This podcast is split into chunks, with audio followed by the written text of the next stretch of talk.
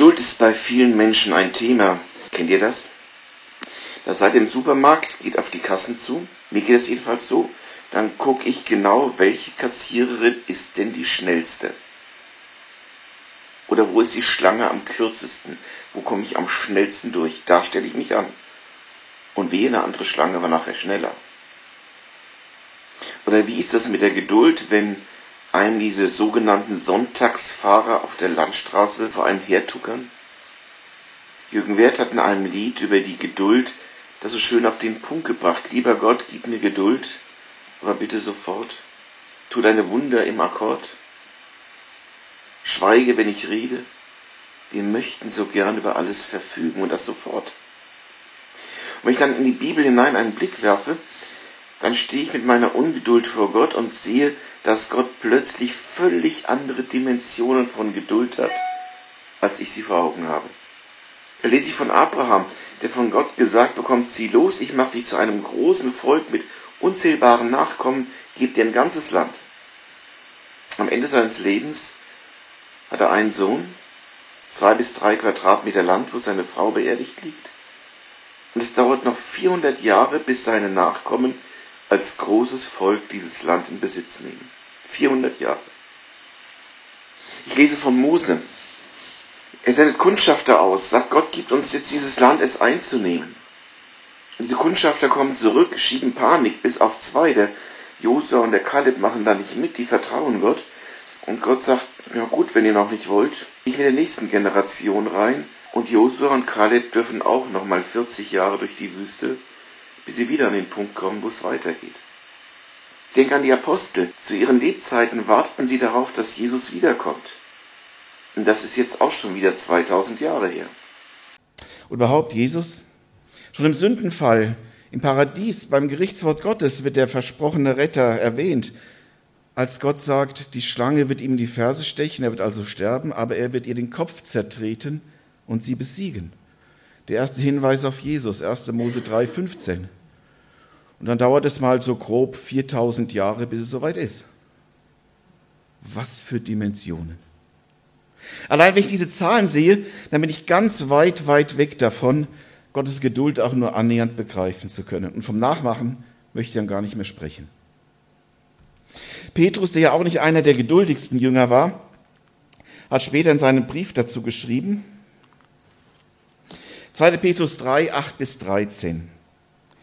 Doch eins dürft ihr dabei nicht vergessen, liebe Freunde, was für uns ein Tag ist, das ist für Gott wie tausend Jahre und was für uns tausend Jahre sind, das ist für ihn wie ein Tag. Wenn manche also behaupten, Gott würde seine Zusage nicht einhalten, dann stimmt das einfach nicht. Gott kann sein Versprechen jederzeit einlösen. Aber er hat Geduld mit euch und will nicht, dass auch nur einer von euch verloren geht. Jeder soll Gelegenheit haben, zu Gottes, zu Gott umzukehren. Doch der Tag, an dem der Herr sein Urteil spricht, wird so plötzlich und unerwartet da sein wie ein Dieb. Krachend werden dann die Himmel zerbersten, die Elemente werden sich auflösen und im Feuer verglühen. Und die Erde wird verbrennen mit allem, was auf ihr ist.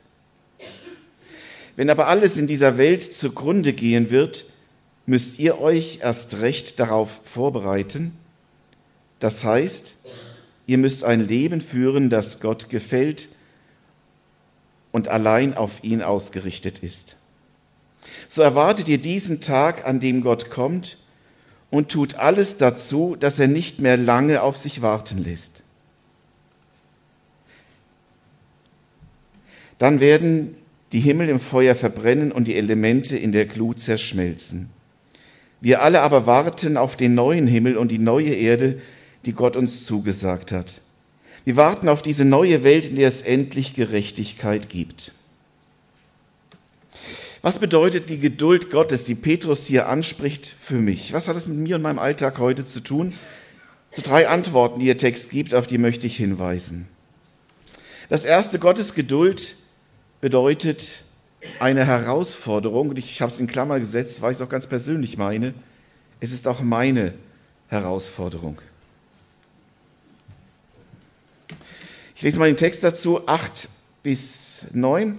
Doch eins dürft ihr dabei nicht vergessen, liebe Freunde, was für uns ein Tag ist, das ist für Gott wie tausend Jahre, und was für uns tausend Jahre sind, das ist für ihn wie ein Tag. Wenn manche also behaupten, Gott würde seine Zusage nicht einhalten, dann stimmt das einfach nicht. Gott kann sein Versprechen jederzeit einlösen. Hier spricht Petrus etwas von dieser unendlich größeren Dimension von Geduld an, die Gott im Gegensatz zu uns hat. Da betet einer, wie gesagt, ist ein Schweizer, Deutschen passiert sowas nicht. Herr, stimmt es, dass für dich eine Sekunde wie tausend Jahre sind? Die Antwort oben, hm, ja. Also ist auch ein Franken wie eine Million, nicht wahr? Ja. Hm, könntest du mir nicht eins von deinen Millionchen geben? Kein Problem, mein Lieber, warte eine Sekunde. Gott ist nicht die Bundesbahn. Er gibt keinen detaillierten Fahrplan raus mit der Auflistung der Ereignisse, dann bin ich da oder dann bin ich da, beziehungsweise sollte die Bahn ja da sein, klappt ja auch nicht so genau. Aber man kann es nicht überprüfen, weil wir diese Liste nicht haben. Er gibt keine genauen Anfahrts- und Ankunftszeiten bekannt und folglich auch keine Entschädigung bei Verspätung. Aber er kommt auch nicht zu spät. Aber Gottes Wort nennt uns den Abfahrtsort. Es sagt uns, wo wir herkommen. Es nennt uns den Bestimmungsort, wo wir hin sollen, in den Himmel, in die Gemeinschaft mit Gott. Und es beschreibt uns die Endstation, wenn wir nicht umsteigen. Die Bibel nennt das Hölle. Und die Schlüsselaussagen Wort Gottes lautet immer wieder, als die Zeit erfüllt war, als als Gottes Zeitpunkt gekommen war. Gott hat schon einen festgelegten Plan für die Abläufe. Das lesen wir in unendlichen Voraussagen, die bereits eingetroffen sind. Und das gilt auch für die Voraussagen, die noch eintreffen werden. Nur er gibt uns keinen Einblick in die zeitliche Abfolge. Die Jünger wollten es ja auch einmal ganz genau wissen, Apostelgeschichte 1, 6 und 7. Da fragten die Jünger Jesus, Herr, machst du jetzt Israel wieder zu einem freien und mächtigen Reich? Jesus antwortete, die Zeit hat allein Gott, der Vater, bestimmt. Euch steht es nicht zu, das zu wissen. Und das können wir viele Fragen, wenn es um die zeitliche Abfolge geht, uns eigentlich sagen lassen, dass wir damit leben müssen, dass wir keinen Einblick in Gottes Zeitplan haben. Wir müssen uns der Herausforderung stellen, dass Gott nie zu spät kommt und dass das immer dann auch noch gilt, wenn wir es ganz anders empfinden. Wir sagen, du hättest aber doch längst mal. Und darum, diese Geduld, die Gott aufbringt, ist für mich sehr oft eine Herausforderung, weil es nicht mit meinem Empfinden übereinstimmt. Ich muss lernen, mit Ungeduld zurechtzukommen. Denn Gott kommt nicht zu spät. Das ist und bleibt eine herausfordernde Wahrheit für einen Jünger Jesu. Fürs Erste möchte ich mal festhalten, Gottes Geduld ist also eine riesige Herausforderung, weil Gott so oft meinen Zeitrahmen springt. So, und jetzt sollte eins weitergehen. Ja. Das Zweite, Gottes Geduld ist auch eine Chance oder meine Chance. Mein alltägliches Bild. Meine Großmutter hat früher immer gesagt, alle Eile ist vom Teufel. Und so manchmal bestimmt das. Wenn eine Anschaffung nötig ist, mache ich es mal schnell oder mache ich mir erst sorgfältig Gedanken? Meine Frau fährt manchmal ganz gut damit, dass ich sie sehr erfolgreich bremse. Umgekehrt klingt das nicht so gut. Ich lasse mich nicht so leicht bremsen. Obwohl ich weiß, es lohnt sich manchmal. Ich habe entdeckt, je wertvoller mir etwas ist, umso mehr Geduld lasse ich mir auch damit. Umso mehr Zeit nehme ich mir, je wertvoller mir etwas ist. Gottes Geduld ist meine Chance, weil Gott sich ganz viel Zeit nimmt für uns. Er kann oft große Umwege gehen, die noch länger dauern. Und er hat auch kein Problem damit, wenn es mal zu Schaden kam, uns noch länger dauert. Sicher kennt ihr das auch, wenn man ganz schnell noch was fertig kriegen will. Ich muss jetzt schnell noch was ausdrucken zum Beispiel. Und dann gibt es einen Papierstau oder dann stürzt was ab und aus dem ganz schnell ist mal locker 30 Minuten geworden oder so. in unserem Leben passiert uns auch ganz oft, dass wir Dinge tun, die Gott eigentlich gar nicht so unbedingt als gut empfunden hat. Dass wir auch auf die Nase gefallen sind. Und doch bringt Gott die Geduld auf und geht mit uns weiter. Wie wichtig sind die Dinge, wo Gottes Geduld ganz, ganz groß ist, wo er ganz viel Geduld hat? Was ist Gott so wertvoll? Und das macht Petrus deutlich in den Versen danach. Aber er hat viel Geduld mit euch und will nicht, dass auch nur einer von euch verloren geht. Jeder soll Gelegenheit haben, zu Gott umzukehren. Doch der Tag, an dem der Herr sein Urteil spricht, wird so plötzlich und unerwartet da sein wie ein Dieb. Krachend werden dann die Himmel zerbersten, die Elemente werden sich auflösen und im Feuer verglühen, die Erde wird verbrennen mit allem, was auf ihr ist. Aber er hat viel Geduld mit euch und will nicht, dass auch nur einer verloren geht. Gottes Geduld ermöglicht unsere Rettung. Wie viel Zeit hat Gott damit aufgebracht und wie viel Geduld, dass du ihn kennenlernen konntest, dass du zum Glauben gekommen bist? Was man so, kann sein. Manchmal ist es so, mir wird plötzlich was klar und ich mache es. Aber manchmal dauert das Jahre, Jahrzehnte. Wie lange hat Gott gebraucht, als er um dich und dein Ja zu ihm geworben hat? Wie viel Geduld hat er gehabt? Und falls du immer noch nicht Ja gesagt hast, er hat immer noch Geduld. Er wartet immer noch auf dich. Und wie froh und glücklich können wir sein, dass Gott auch danach noch viel Geduld mit uns hat. Dass er nicht ungeduldig rumzickt, wenn wir manche Lektionen einfach nicht verstehen können, wollen, meinen. Dass er nicht mit dem Hammer reinschlägt, weil wir immer noch starrsinnig und uneinsichtig sind. Dass er nicht jedes Versagen sofort ahndet, sondern langmütig und geduldig mit uns ist. Diese Geduld Gottes ist unsere Chance. Wäre Gott so ungeduldig wie wir, Wer von uns hätte dann eine Chance bei ihm?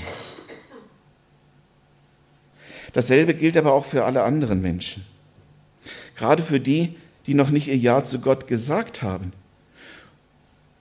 und die vielleicht uns und Gott das Leben manchmal sehr schwer machen. Auch um sie wirbt Gott mit scheinbar unendlicher Geduld. Immer und immer wieder gibt er ihnen die Chance zur Umkehr. Nun kann man diese lange Geduld Gottes aber auch falsch verstehen. Sie kann missverstanden oder sogar missbraucht werden. Denn worauf wartet Gott in seiner großen Geduld?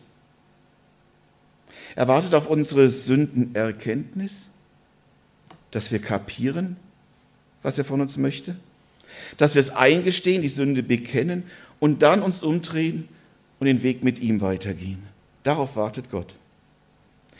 Und ich glaube, so manches Mal, zumindest begegnet uns das in der Bibel, so manches Mal scheint der Gott auch mit sich selbst zu kämpfen.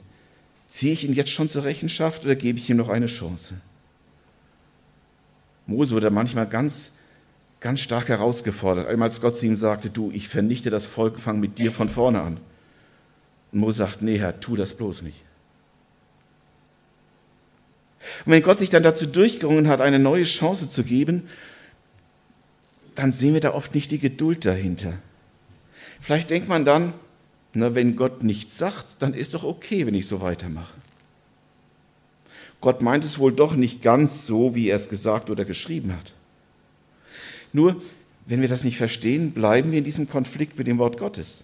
Und selbst wenn wir uns dabei ganz gut fühlen, ohne die Umkehr, bleiben wir auf dem gefährlichen Weg, weil wir Gottes Geduld an der Stelle missachten. Paulus schreibt an die Christen in Rom, habe ich eben schon eingeblendet, Römer 2, Vers 4, oder missachtest du Gottes große Güte, Nachsicht und Geduld? Erkennst du denn nicht, dass Gottes Güte dich dazu bewegen will, dein Leben zu ändern? Mit noch drastischeren Worten warnt Petrus, indem er schreibt, Gottes Geduld ist eben nicht ohne Ende. Doch der Tag, an dem der Herr sein Urteil spricht, wird so plötzlich und unerwartet da sein wie ein Dieb. Krachend werden dann die Himmel zerbersten, die Elemente werden sich auflösen und im Feuer verglühen und die Erde wird verbrennen mit allem, was auf ihr ist. Es kommt der Tag, wo, wo Gottes Geduld für alles sichtbar zu Ende sein wird. Und dann müssen wir feststellen, wenn man sich vielleicht auch anders eingebildet hat, Gott ist nicht ein Hund, der zwar bellt, aber nicht beißt. Seine Geduld hat ein Ende. Und wer das sein Leben lang nicht begreift, wird spätestens im jüngsten Gericht feststellen, dass eine gefährliche Irrlehre ist von so einem allversöhnenden Gott, er wird doch alles irgendwie gut machen, auszugehen. Gott wird ein Ende mit dieser Welt und dem Bösen machen, einfach weil er gerecht ist, weil es uns zu seiner Gerechtigkeit nicht passen würde. Chancenlos ist dann jeder, der in diesem Leben Gottes Geduld eben nicht in Anspruch nahm oder sie missbraucht hat. Und so schreibt Petrus weiter, Gottes Geduld muss nun in meinem Leben auch Spuren hinterlassen. Wenn ich das entdeckt habe, wenn ich diese Geduld lebe, wenn ich die Chance, die Gott mir gibt, entdeckt habe für mein Leben, soll das Spuren zeigen. Wenn aber alles in dieser Weise zugrunde gehen wird, müsst ihr euch erst recht darauf vorbereiten. Das heißt, ihr müsst ein Leben führen, das Gott gefällt und allein auf ihn ausgerichtet ist. Die Ausrichtung auf Gott ist das, das zu entdecken, ich bin geschaffen von Gott, um Gemeinschaft mit ihm zu haben. Und wenn das wieder mein Blickfeld kommt, wenn das meine Lebensausrichtung wird, dann verändert er mich Schritt für Schritt. Und dann hat er unglaublich viel Geduld mit mir. Ich hatte es am Anfang schon ähnlich gesagt. Es ist erstaunlich, wie viel Geduld Gott mit uns aufbringt. Und da haben wir viel Grund, Danke zu sagen. Unsere Blickrichtung muss nur auf ihn weiter gerichtet sein. Dieses Geschenk der Gnade gibt Gott jedem Menschen. Und dazu lädt er auch jeden Menschen ein.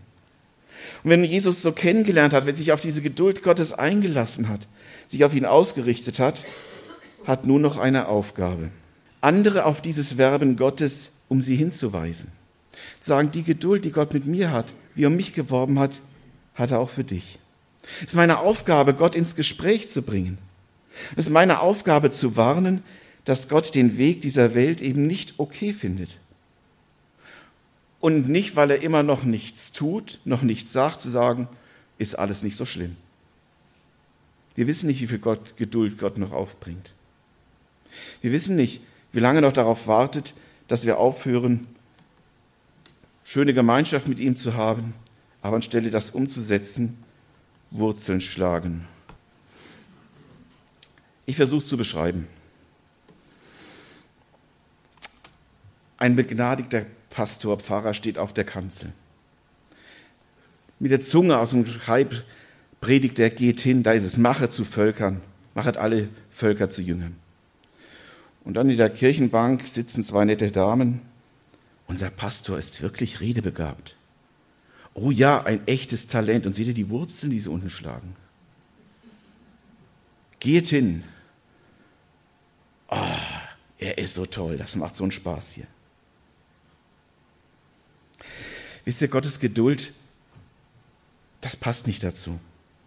Er hat uns den Rettungsauftrag für diese Welt anvertraut. Den ist Jesus ans Kreuz gegangen. Zwei Wochen her, dass wir Ostern Karfreitag gefeiert haben. Sein Leben hat Jesus gegeben, dass die Menschen davon erfahren. Und nicht, dass wir Wurzeln schlagen. Petrus schreibt, so erwartet ihr diesen Tag, an dem Gott kommt und tut alles dazu, dass er nicht mehr lange auf sich warten lässt tut alles dazu, dass er nicht mehr lange auf sich warten lässt. Tun wir alles dafür? Oh ja, ich kenne das schon. Wir beklagen die zunehmende Gottlosigkeit in unserer Gesellschaft. Und wir beobachten die Medien, die die Götter immer größer machen. Wir achten auch manchmal sorgsam darauf, nirgendwo anzuecken. Und vielleicht verstecken wir unsere Meinung und unseren Glauben manchmal sogar so gut, dass wir ihn selber nicht mehr finden. Wenn Petrus aber hier recht hat, dann tun wir genau einiges sehr erfolgreich, was wir nicht tun sollen. Dann tun wir einiges dafür, dass Jesus noch nicht wiederkommen kann. Denn zum einen fördern wir mit unserem Nichtstun und Schweigen die falsche Überzeugung, dass Gott mit dem Höllentrip dieser Welt einverstanden ist. Wenn wir nicht sagen den Menschen, das ist verkehrt, Gott sieht das anders, woher sollen sie es wissen? Wir unterstützen die Meinung, Gottes Geduld sei eine Zustimmung zu einem unverbindlichen Leben ohne ihn. Und das andere, ich weiß nicht mehr welcher, äh, welche Koryphäre das gesagt hat, die sagte, Jesus ist deswegen noch nicht wiedergekommen, weil wir unseren Missionsauftrag noch nicht erfüllt haben. Tut alles dafür, dass Jesus bald wiederkommt, schreibt Petrus. Was tue ich dafür? Wir haben von Jesus die Aufgabe übernommen, der Welt das Evangelium zu bringen. Und je länger wir Gottes Geduld dahingehend deuten, dass wir uns dazu nicht bewegen müssen, umso schneller werden wir dahin kommen, was die erste Gemeinde erlebt hat und was bei der ersten Gemeinde eigentlich auch immer wieder eingetreten ist. Wisst ihr, wie die sich in Bewegung gesetzt hat? Nachdem sie verfolgt wurde. Dann sind sie rausgegangen und dann haben sie evangelisiert und dann haben sie tolle Dinge erlebt. Wollen wir geduldig darauf warten? Wollen wir darauf warten, dass es bei uns so weit kommt? Wenn ich so richtig beobachte, stehen Zeichen sehr erfolgreich in diese Richtung. Was denkst du, wie lange meinst du, dass Gottes Geduld es noch aushält, dass man Tag für Tag stillschweigend, längst gewohnheitsmäßig ungeborene Kinder ermordet? Oder dass eine Gesellschaft, die sich der Reformation rühmt, mehr und mehr die Werte Gottes missachtet? Dass der Gott Mammon ungebremst seinen Siegeszug führt? Und dass seine Jünger träge und träger werden, den Auftrag, für den er sogar starb, so lasch oft umsetzen? Ich glaube, dass Gott an dieser Stelle sehr, sehr ungeduldig ist, weil er möchte, dass Menschen gerettet werden dass wir unsere Aufgabe an dieser Stelle auch tun. Dass wir nicht darüber klagen, dass sich nichts tut, sondern vielleicht ganz neu sagen, Jesus, zeige du mir doch, was ich tun kann. Und ich weiß, dass viele schon vieles versucht haben. Und ich habe da probiert, ich habe da probiert, ich habe das erlebt, das hat nicht geklappt. Und irgendwann ist man müde geworden. Ist nachvollziehbar. Aber ich wünsche mir, dass wir von Jesus neu die Augen öffnen, uns lassen, die Menschen zu entdecken, die er sieht, für die er sein Leben gegeben hat. Denn dass Gottes Geduld ein Ende haben wird, das wissen wir. Und es ist einfach nicht unser Job, dass wir wie Jona in unserer Wellness-Oase das Schauspielende der Welt begutachten wollen, denn damit dürfen wir gerade Gottes Geduld missachten. Nein, es ist unsere Aufgabe, aus der Geduld Gottes heraus uns dieser Herausforderung zu stellen, dass Gottes Geduld groß ist, dass seine Chance, meine Chance, seine Geduld meine Chance ist, von der ich bis heute lebe und weiterleben darf aber doch die Chance für alle anderen ist, wo ich die Verantwortung habe, ihnen das bekannt zu machen. Und ich weiß, bei diesem Thema spürt man oft so ein Kloß im Hals, es wird richtig dick und Druck, Druck, Druck. Dass es nicht so sein muss. Dafür haben wir die nächsten sechs Wochen geplant. 42 Tage Leben für meine Freunde. Ich möchte an dieser Stelle auch nochmal ganz herzlich dazu einladen. Es wird nämlich darum gehen, zu entdecken, wie bin ich und was ist mein Platz, den Gott mir gegeben hat in dieser Welt, in meinem Alltag. Und wie kann ich da, wo ich stehe, auf meine ganz persönliche Art und Weise das weitergeben. Geht es nicht darum, du musst jetzt morgen dahin gehen, du musst morgen das machen. Nein, dass wir von Gott uns ganz persönlich zeigen lassen, Jesus, was ist der Platz, wo du mich hingestellt hast und wie soll ich, kann ich das mit meinen Möglichkeiten, mit meinen Grenzen tun? Und ich bin mir sicher, wer die sechs Wochen mitmacht, wird manches entlastende Aha-Erlebnis haben. Und deswegen möchte ich mal einladen dazu, wer sich noch nicht angemeldet hat, noch mitzumachen. Wir werden jetzt gleich mal schon den ersten Schritt machen. Jeder wird so eine Karte bekommen. Auf der Rückseite steht drauf VIP-Karte. Da steht schon mal drauf, täglich eine Minute für meine Freunde. Es sind drei Zeilen drauf. Und auf die drei Zeilen schreibt in der nächsten Woche bitte nichts. Aber ihr betet die nächste Woche mal jeden Tag, Jesus, zeige du mir, wen du siehst, den ich noch nicht gesehen habe. Und nach dieser Woche, oder wenn euch dann dieser Woche vielleicht doch der eine oder andere, die ihr noch nicht im Blick hattet, ganz stark auf dem Herzen liegt, dann schreibt das da drauf. Und sonst ab nächsten Sonntag füllt ihr die Karten auf mit Menschen, wo ihr sagt, für die möchte ich jetzt beten. Aber die erste Woche nehmt euch mal Zeit, die Menschen, die wir täglich sehen, vielleicht oft übersehen, uns von Jesus zeigen zu lassen, sagen, Jesus, wer ist das, den ich da draufschreiben soll? Und ab nächster Woche ist dann die erste Predigt zu dieser neuen Reihe. Und die Diensttage danach werden wir uns ganz praktisch damit auseinandersetzen, was heißt das für mich? Nochmal ganz herzliche Einladung dazu. Es ist wirklich eine ganz tolle Sache, wenn wir miteinander entdecken, wozu Jesus uns beauftragt hat und begabt hat. Und wenn wir entdecken, dazu hat er mich aber nicht begabt, das muss ich nicht tun. Ist auch eine Befreiung. Aber dass wir miteinander entdecken, Jesus, was ist unsere Aufgabe? Seine Geduld, von der leben wir. Sie ist unsere große Chance, auch die Chance für alle anderen. Amen.